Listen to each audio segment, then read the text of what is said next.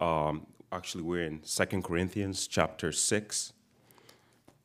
That's what we're going to be diving into. And Pastor Landon did not finish uh, First Corinth, uh, Second Corinthians chapter 5, and I was going to write off of um, the last verse into chapter 6.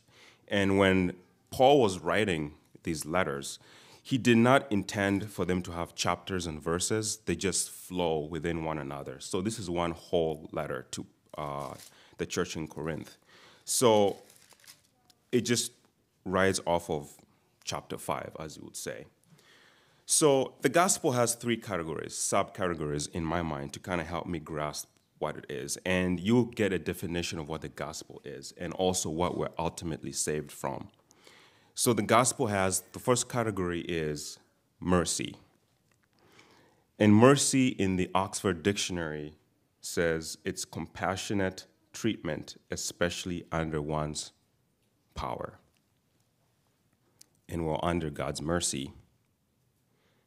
And grace is the undeserved gift. We'll talk more about that in 2 Corinthians chapter 6. And then there's salvation. Salvation is the deliverance from destruction and evil. So, open with me to 2 Corinthians chapter 6. I'm going to read the whole chapter to kind of give a context about what we're going to talk about, and then we'll pray and then we'll dive in. Working together with him, we also appeal to you do not receive the grace of God in vain. For he says, At an acceptable time I listened to you, and in the day of salvation I helped you. See now is acceptable time, time. Now is the day of salvation. We are not giving anyone an occasion of offense so that the ministry will not be blamed. Instead, as God's ministers, we commend ourselves in everything by great endurance by afflictions, by hardships, by difficulties, by beatings, by imprisonments, by riots, by labors, by sleepless nights, by times of hunger, by purity, by knowledge, by patience, by kindness, by the Holy Spirit, in, by sincere love, by the word of truth, by the power of God, through weapons of righteousness for the right hand and the left hand, through glory and dishonor through slander and good report, regardless regarded as deceivers yet true, as unknown yet recognized, as dying yet see we live, as being disciplined yet not killed, as grieving yet always rejoicing, as poor yet enriching many, as having nothing yet possessing everything. We have known, we have spoken openly to you, Corinthians. Our heart has been opened wide we are not with, withdrawing our affection from you, but you are withholding yours from us. I speak as my children, I speak as to my children, as a proper response. Open your hearts to us. Don't become partners with those who do not believe. For what partnership is there between righteousness and lawlessness? Or what fellowship does light have with darkness? What agreement does Christ have with Belial? Or what does a believer have in common with an unbeliever?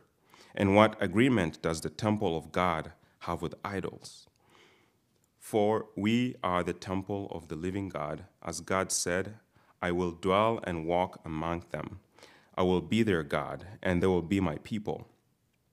Therefore, come out from among them and be separate, says the Lord do not touch any unclean thing, and I will welcome you, and I will be a father to you, and you will be sons and daughters to me, says the Lord Almighty. Let's pray. Father in heaven, thank you so much for your word.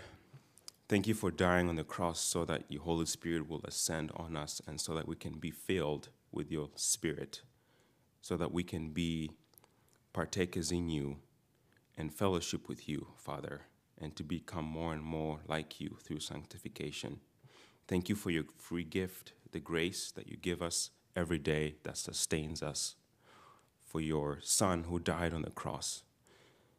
And I just pray for me as well as I deliver your word to your children that you will equip me, Father, and that they will be filled with your word today. We thank you. In Jesus' name, amen. So we'll be going verse by verse. So, verse 1 says, working together with him. So, we'll stop right there. So, working together with is in the Greek language, it's one word. It's working together with. But because we have English as a language, we have to break it apart to make sense for us. And working together is similar to fellowship. And what would Paul say working together with him? And him is Christ. If we go back just a page in my Bible, but a lot of you will just be a, a verse before, so that will be chapter 5, verse 20. Paul writes the letter and says, Therefore, we are ambassadors for Christ. Since God is making his appeal through us, we plead on Christ's behalf. So, Paul is writing coming off of the thought of being an ambassador of Christ. And the best way I can summarize this is he's telling us to be ambassadors for Christ. What is an ambassador? An ambassador is someone who represents a country. You know what year the country was founded, you know the policies that the country holds, you know the country's people, the traditions, and what they do. And an ambassador for a country, because I know when I was in Uganda, I was friends with an ambassador's son, and they always dressed real well. They were always prepared to defend or give information about the country. And that way you behaved in a civilized manner at every point because you are being an ambassador of that country.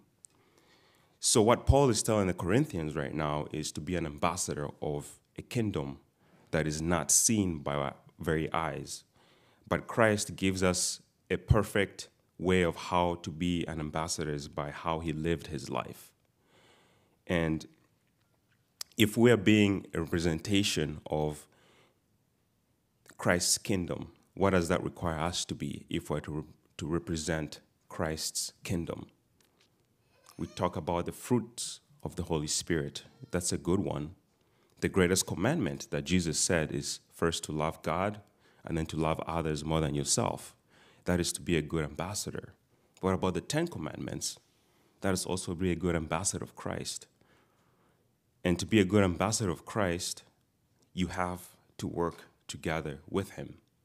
Because Christ is the president or the king of this kingdom we're being an ambassador of and he's giving us laws and to facilitate what we are to do for him. That's why we have to work together with him. We do not work together with God, but rather God works together with us. Moving on, Paul says, We also appeal to you what is Paul appealing? Appealing is to beg someone. What would Paul beg the Corinthians to appeal to him? Because eternity is on the line here. Um, there is something to do with where our eternal life is going to lie. And it's easy to be passive as Christians to, to live a double standard life and not think about eternity. And many times the Corinthians, at this point, the letter letters being written, they did not take working together with God seriously. They were not being true ambassadors of Christ. And Paul is appealing to the Corinthians because eternity is on the line.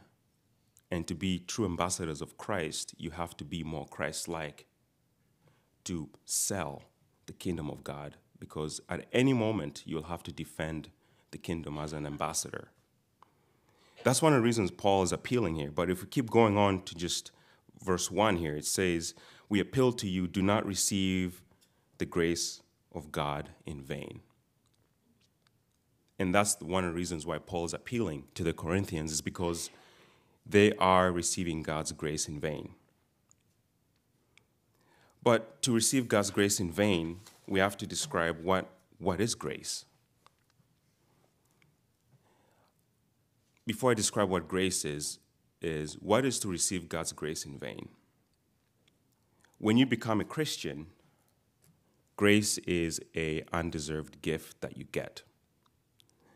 And to receive God's grace in vain is you receive God's goodness and favor, but you hinder his work in your life. That is, that is not taking God's grace in vain, is because God's grace empowers us to do his work. When God calls you to be an ambassador, like Paul said in uh, chapter 5, verse 20, sometimes we feel inadequate to do that job. But God's grace, that is a gift, empowers us to work together with Him. So the Corinthians were, in a way, not taking God's grace or taking God's grace in vain. And grace is a free gift when you become a Christian. When you accept Christ into your heart, you get the free gift, which is grace. I put grace this way. I said I was going to use the insurance policy and here it comes. Grace is like this insurance policy. When you get into a car accident, your house floods, or anything happens, it's covered for. Your, it doesn't go up or down after the accident happens. It's covered for. No matter what you do, it's covered. But because of grace, does that mean you have to be lazy and not drive?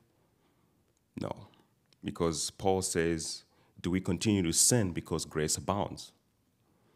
But if you have this insurance that covers everything where you don't have to pay, when you get into, when you get into a car accident, does that mean you revoke yourself from the, from the insurance policy?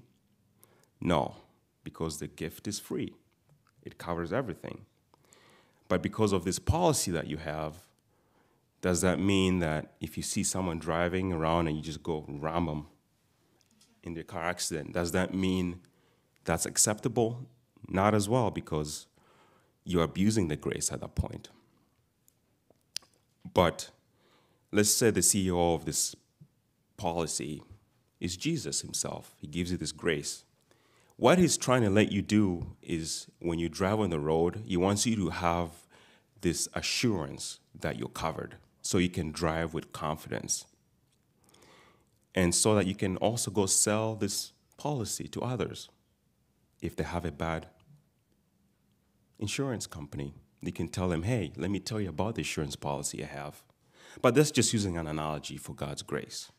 Hopefully that helped and it brought you understanding of god's grace so that's why paul is pleading to the corinthians is because they don't understand the gravitas i like that word gravitas means the weight of the goodness of God. Because God is trying to tell us that Christ dying on the cross paid it all. There's nothing we have to do. All we have to do is work together with Him. That's all we have to do.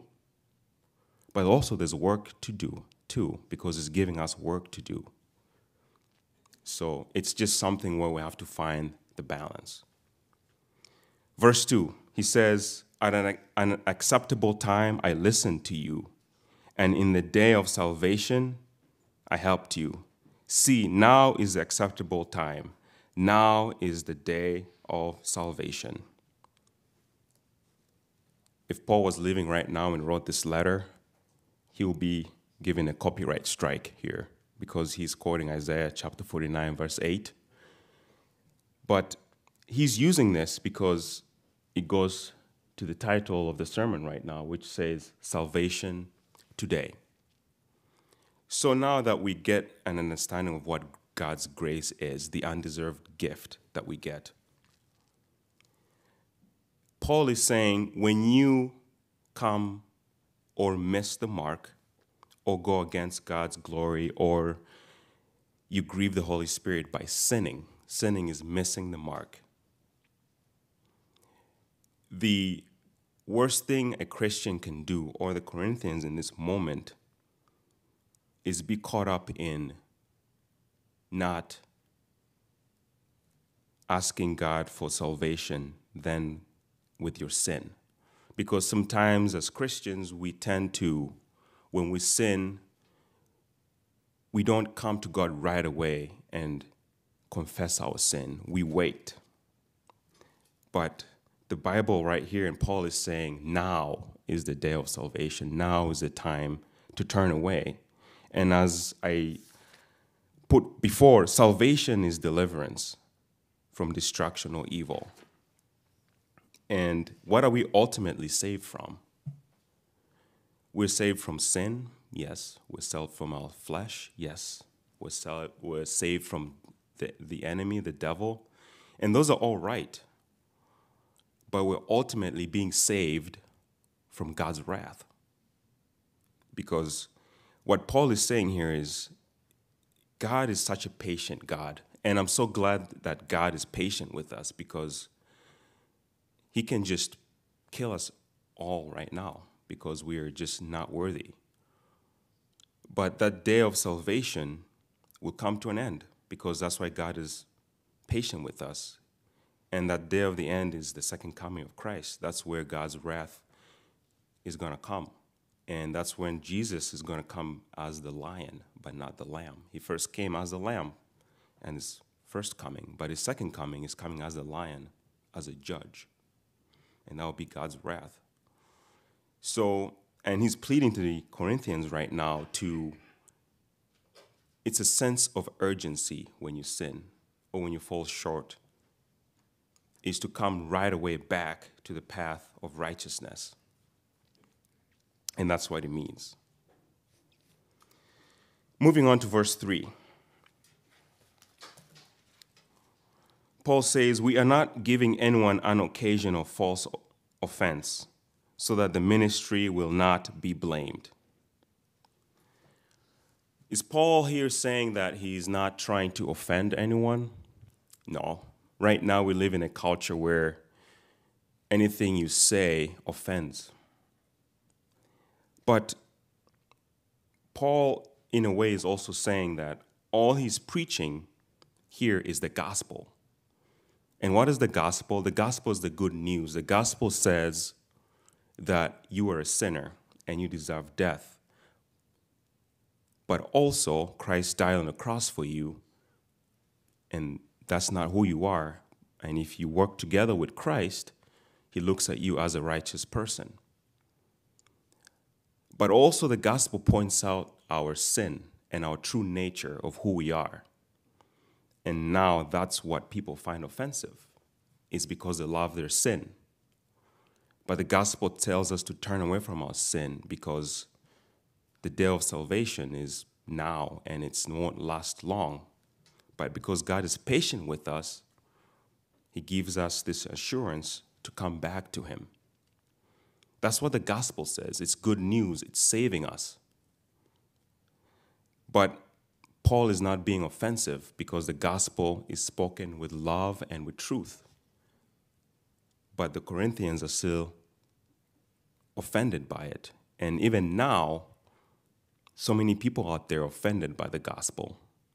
And it hurts sometimes that so many Christians are also offended by the gospel because sin has you wrapped in its shackles. And Paul goes on to say, we are not giving any, anyone an occasion of offense so that the ministry will not be blamed.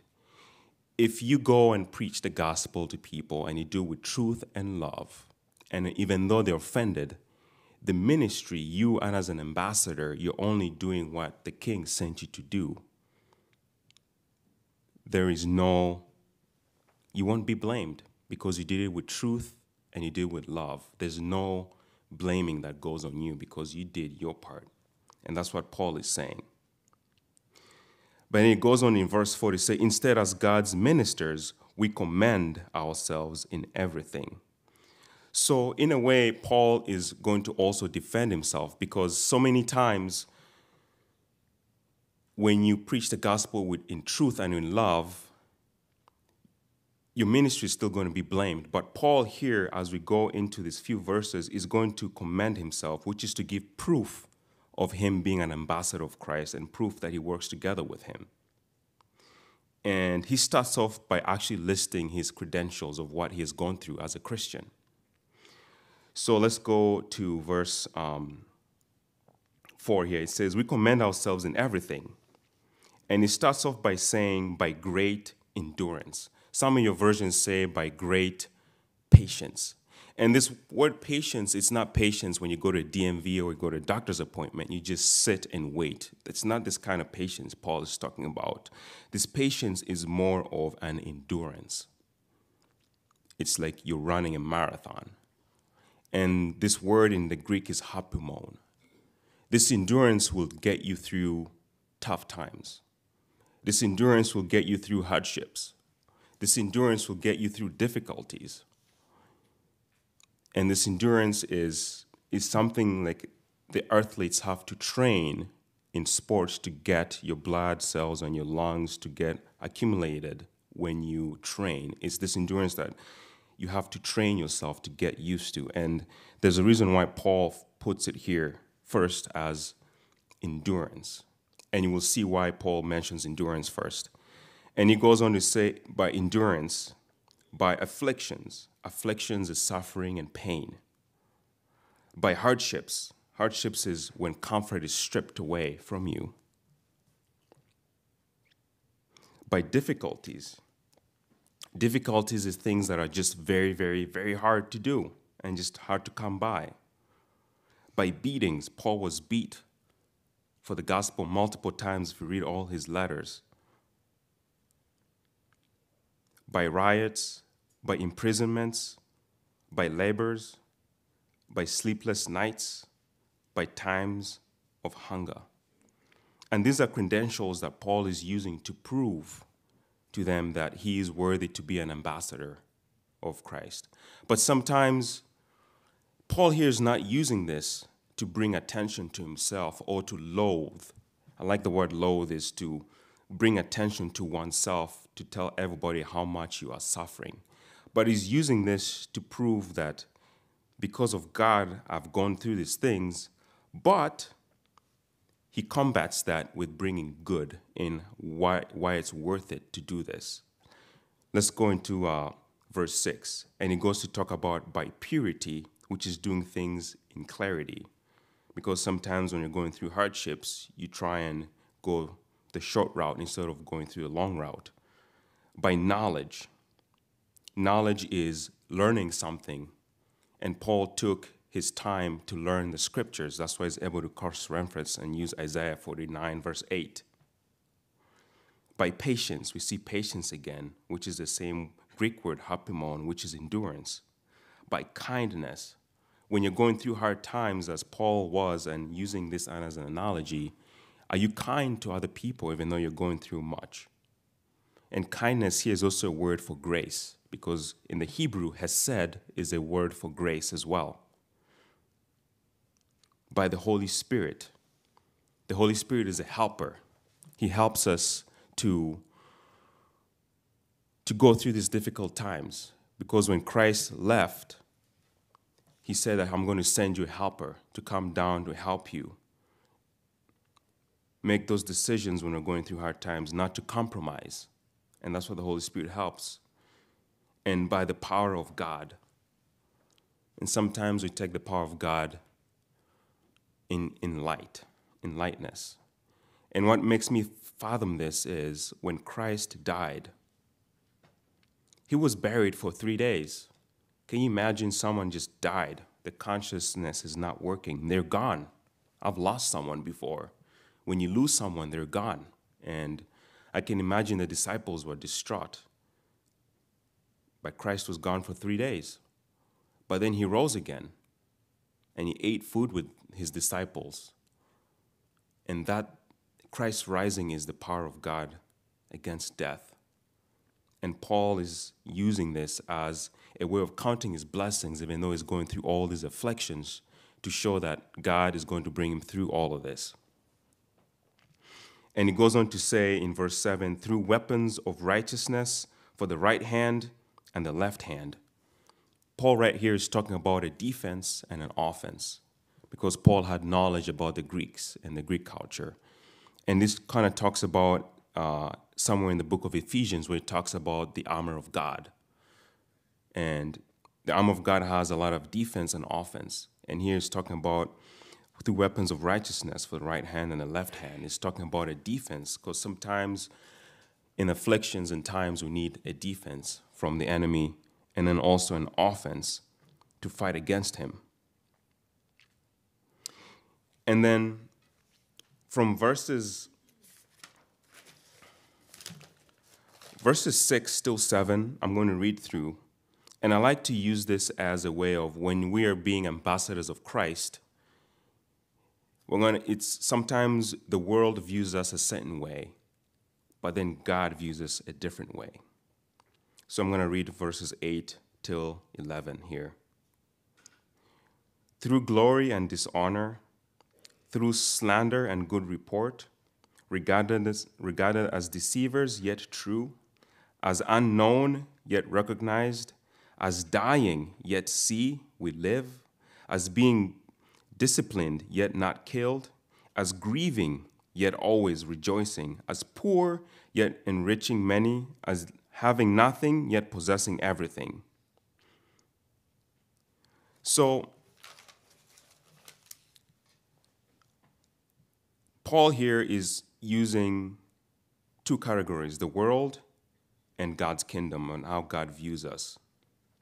And I'm going to dissect this in two and just summarize what these verses are saying.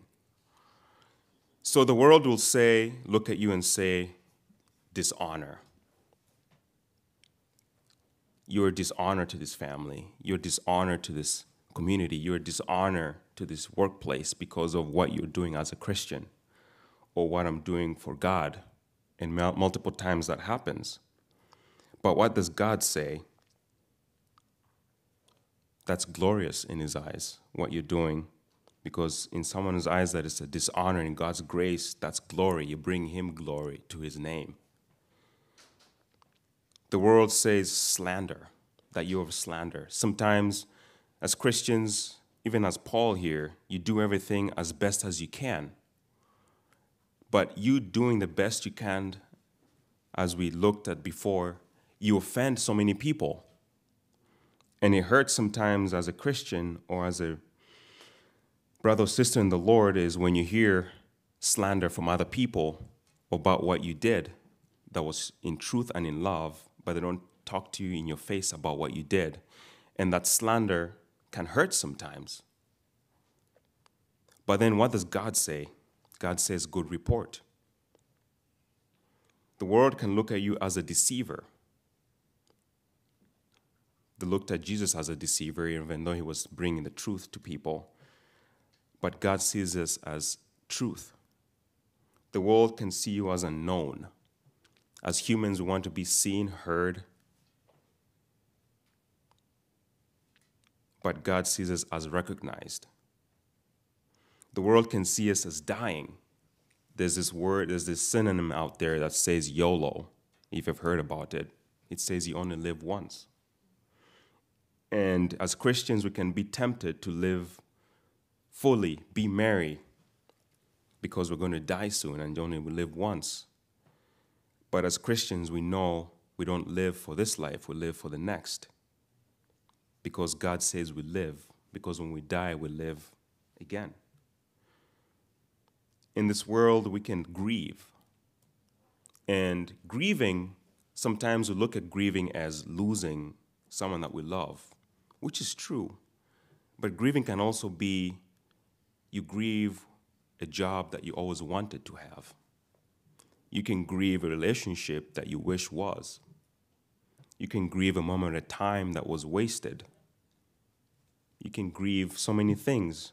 Grieving can be what wasn't. But you can grieve well. But God says in that grieving, you're always rejoicing. Happiness can be taken away from you. Happiness is a, pre- a prerequisite of comfort.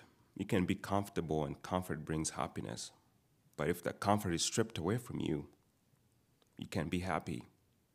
But joy cannot be stripped away from you, even though comfort is, because joy comes from the heart. So God says, always rejoicing, even though you grieve. Jesus was known to be a grieve, always grieving for us, but he always rejoiced. The world can see you as poor, not having anything, but God sees us enriching. A poor man can walk, a poor man who has nothing can walk into a meeting where there's rich people, but he can enrich those rich people by what he says, how he acts, and his perspective in life. The world can say you, you, you have nothing or you're worthless, but in God we possess everything. And that's what verses 8 to 11 talk about. It gives you the black and white of what the world sees and what God sees.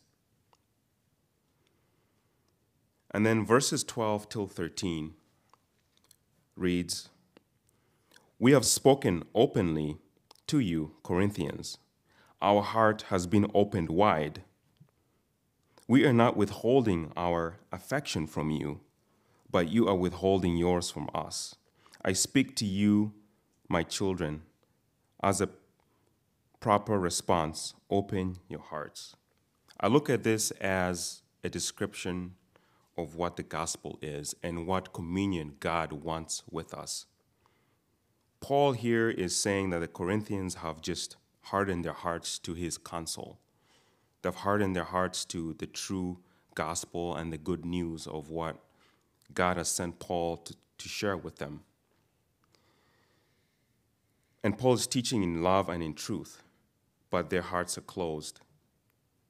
And in a way, this is what the gospel says God is reaching down to us with love and in truth, but like the Corinthians, at times we tend to turn our hearts away. One of the things I love about, and this will bring analogy to what I'm talking about here, one of the things that I actually absolutely enjoy about kids' church downstairs, kids' church downstairs, is the first 10 minutes. And those 10 minutes sometimes stretch to 15. Is because we sit around the table and I ask them, How was your week? How are you doing? They just don't tell me, Fine, it was good. No, they tell me details. We go around the table. Sometimes the 15 minutes becomes 20 minutes. And I take pleasure in that. That's one of the reasons why I like doing kids' church. I take pleasure in that. It's because they're sharing with me things that they do. And they love sharing that with me, and I love hearing that from them. And that really means a lot to me. It does. And it gives me the strength to, to deliver the word of God to them. And in a way, using that analogy, Paul in also trying to let the Corinthians know how you guys doing and what you're doing is not really Christ-like. But because of that, the Corinthians are deterring their hearts away from Paul, and in a way, they're not letting Paul know how they're really doing and how they are actually feeling. And how is that with us with God, where God asks us a question of, How you doing, dear daughter and dear son? And all we tell him is, We're doing fine. God takes pleasure in hearing about our mundane. He doesn't want to hear. Sometimes it's okay to tell him the big things in our lives, but if you think about it, our lives are full of the mundane. He wants to hear about the person who cut you off and drove you mad. He wants to hear about that.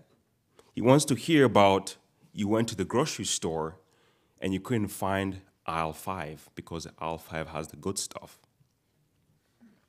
He wants to hear about the frustration you feel at work. You just can't get it. He wants to hear about that, and that's what the gospel says. To a parent or a child, the gospel says your child comes back home and you ask your child, How was your day? God wants communion. The parent wants communion with the child, but what does the child say? It was fine and just runs upstairs. The gospel invites us to have communion with God and to just share. You may ask a question well, God knows everything. Then why commune with Him? He does. He does know everything. But I'll, perhaps, if He knows everything, why did He create us with this conscience where we're able to create technology? He wants to reason with us, He wants to know us. And that's what these few verses here, verses 12, 11 till 12, is saying is we tend to harden our hearts towards God because He wants to invite us to have communion with Him, but we veer away and we're not truly honest with Him. So I challenge you today uh, when you go back home and you pray with God, be genuine with Him. Tell Him what really angered you this week or what really drove you mad because that's what He loves and that's true communion. And that's what Paul wants with the church in Corinth. Moving on to verse 14.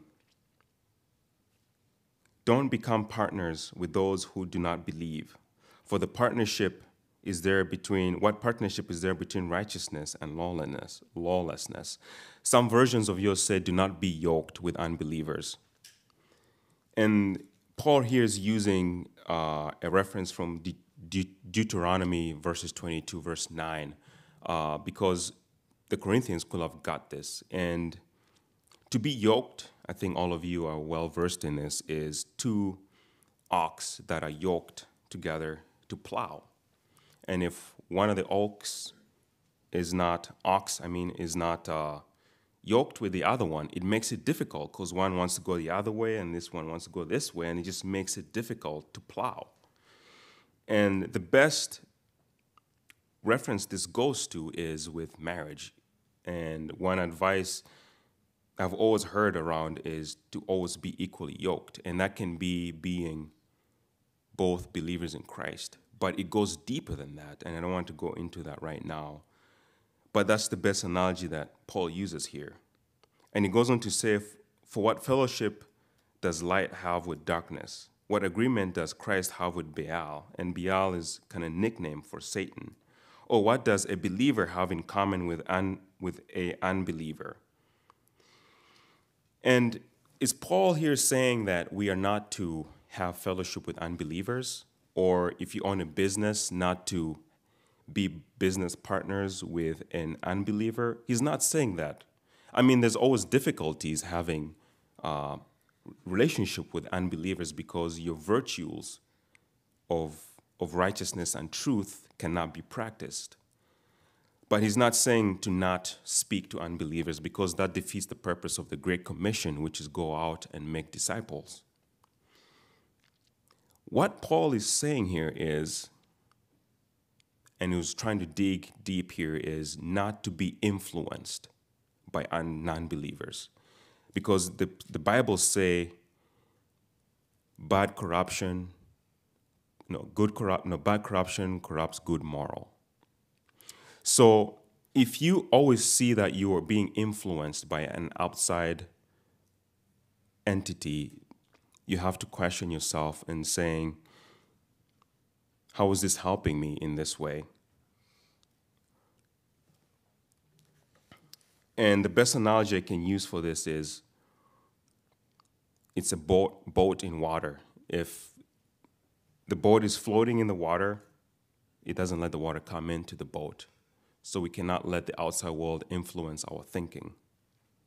And that's what Paul is illustrating here, is not to let the outside world influence our thinking. Moving on to verse 16. And Paul goes on to talk about the temple. What agreement does the temple of God have with idols?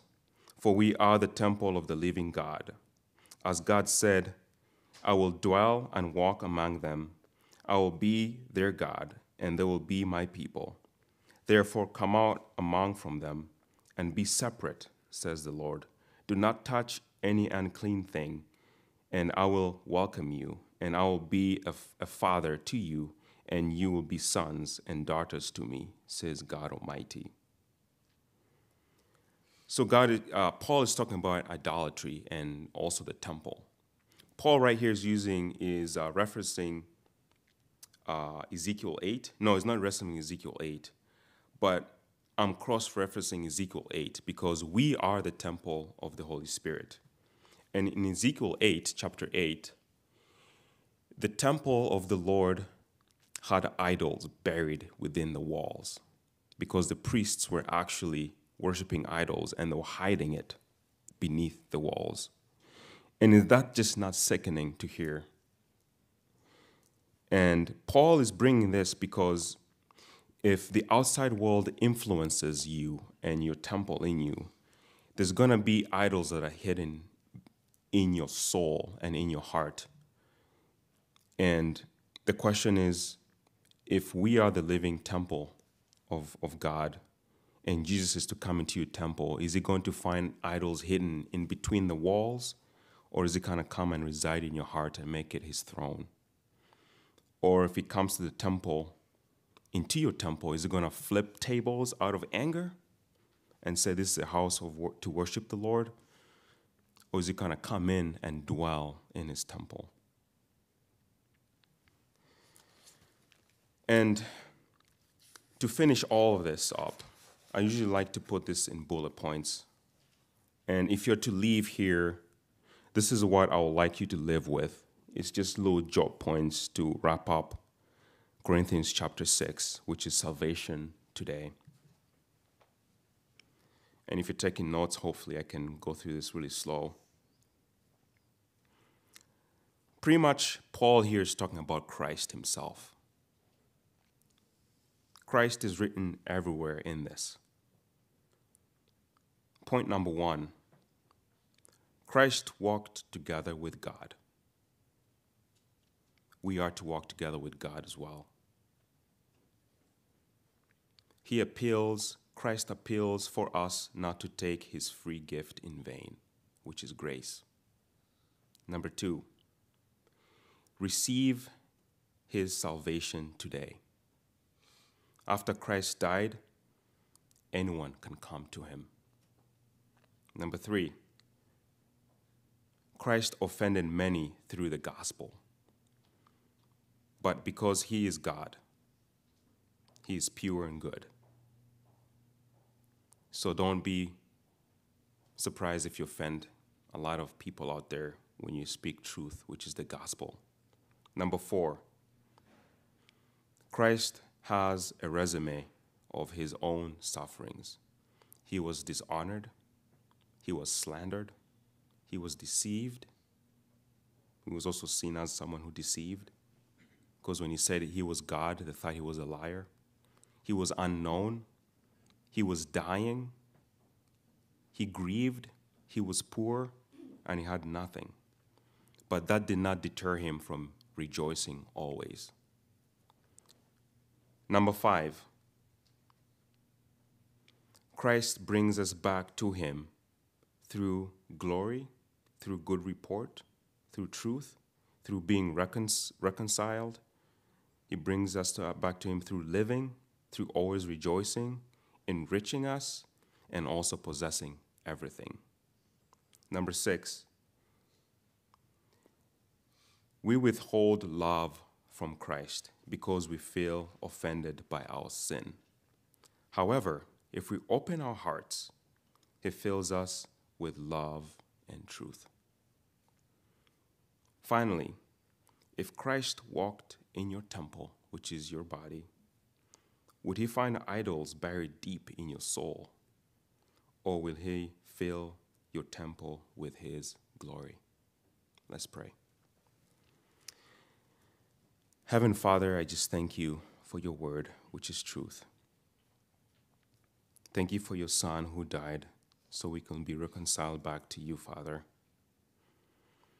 And thank you for equipping me to preach your word, Father. And I just pray whatever the ears here heard that was encouraging, I just pray that they'll take it in their hearts. And whatever was not of use from my mouth, I just pray that it will just go away like the wind because it's not about me, it's about you. And I pray as your children leave these doors today of this church that they'll go and be ambassadors of Christ, to live in love and in truth. We thank you. We praise your name. In Jesus' name.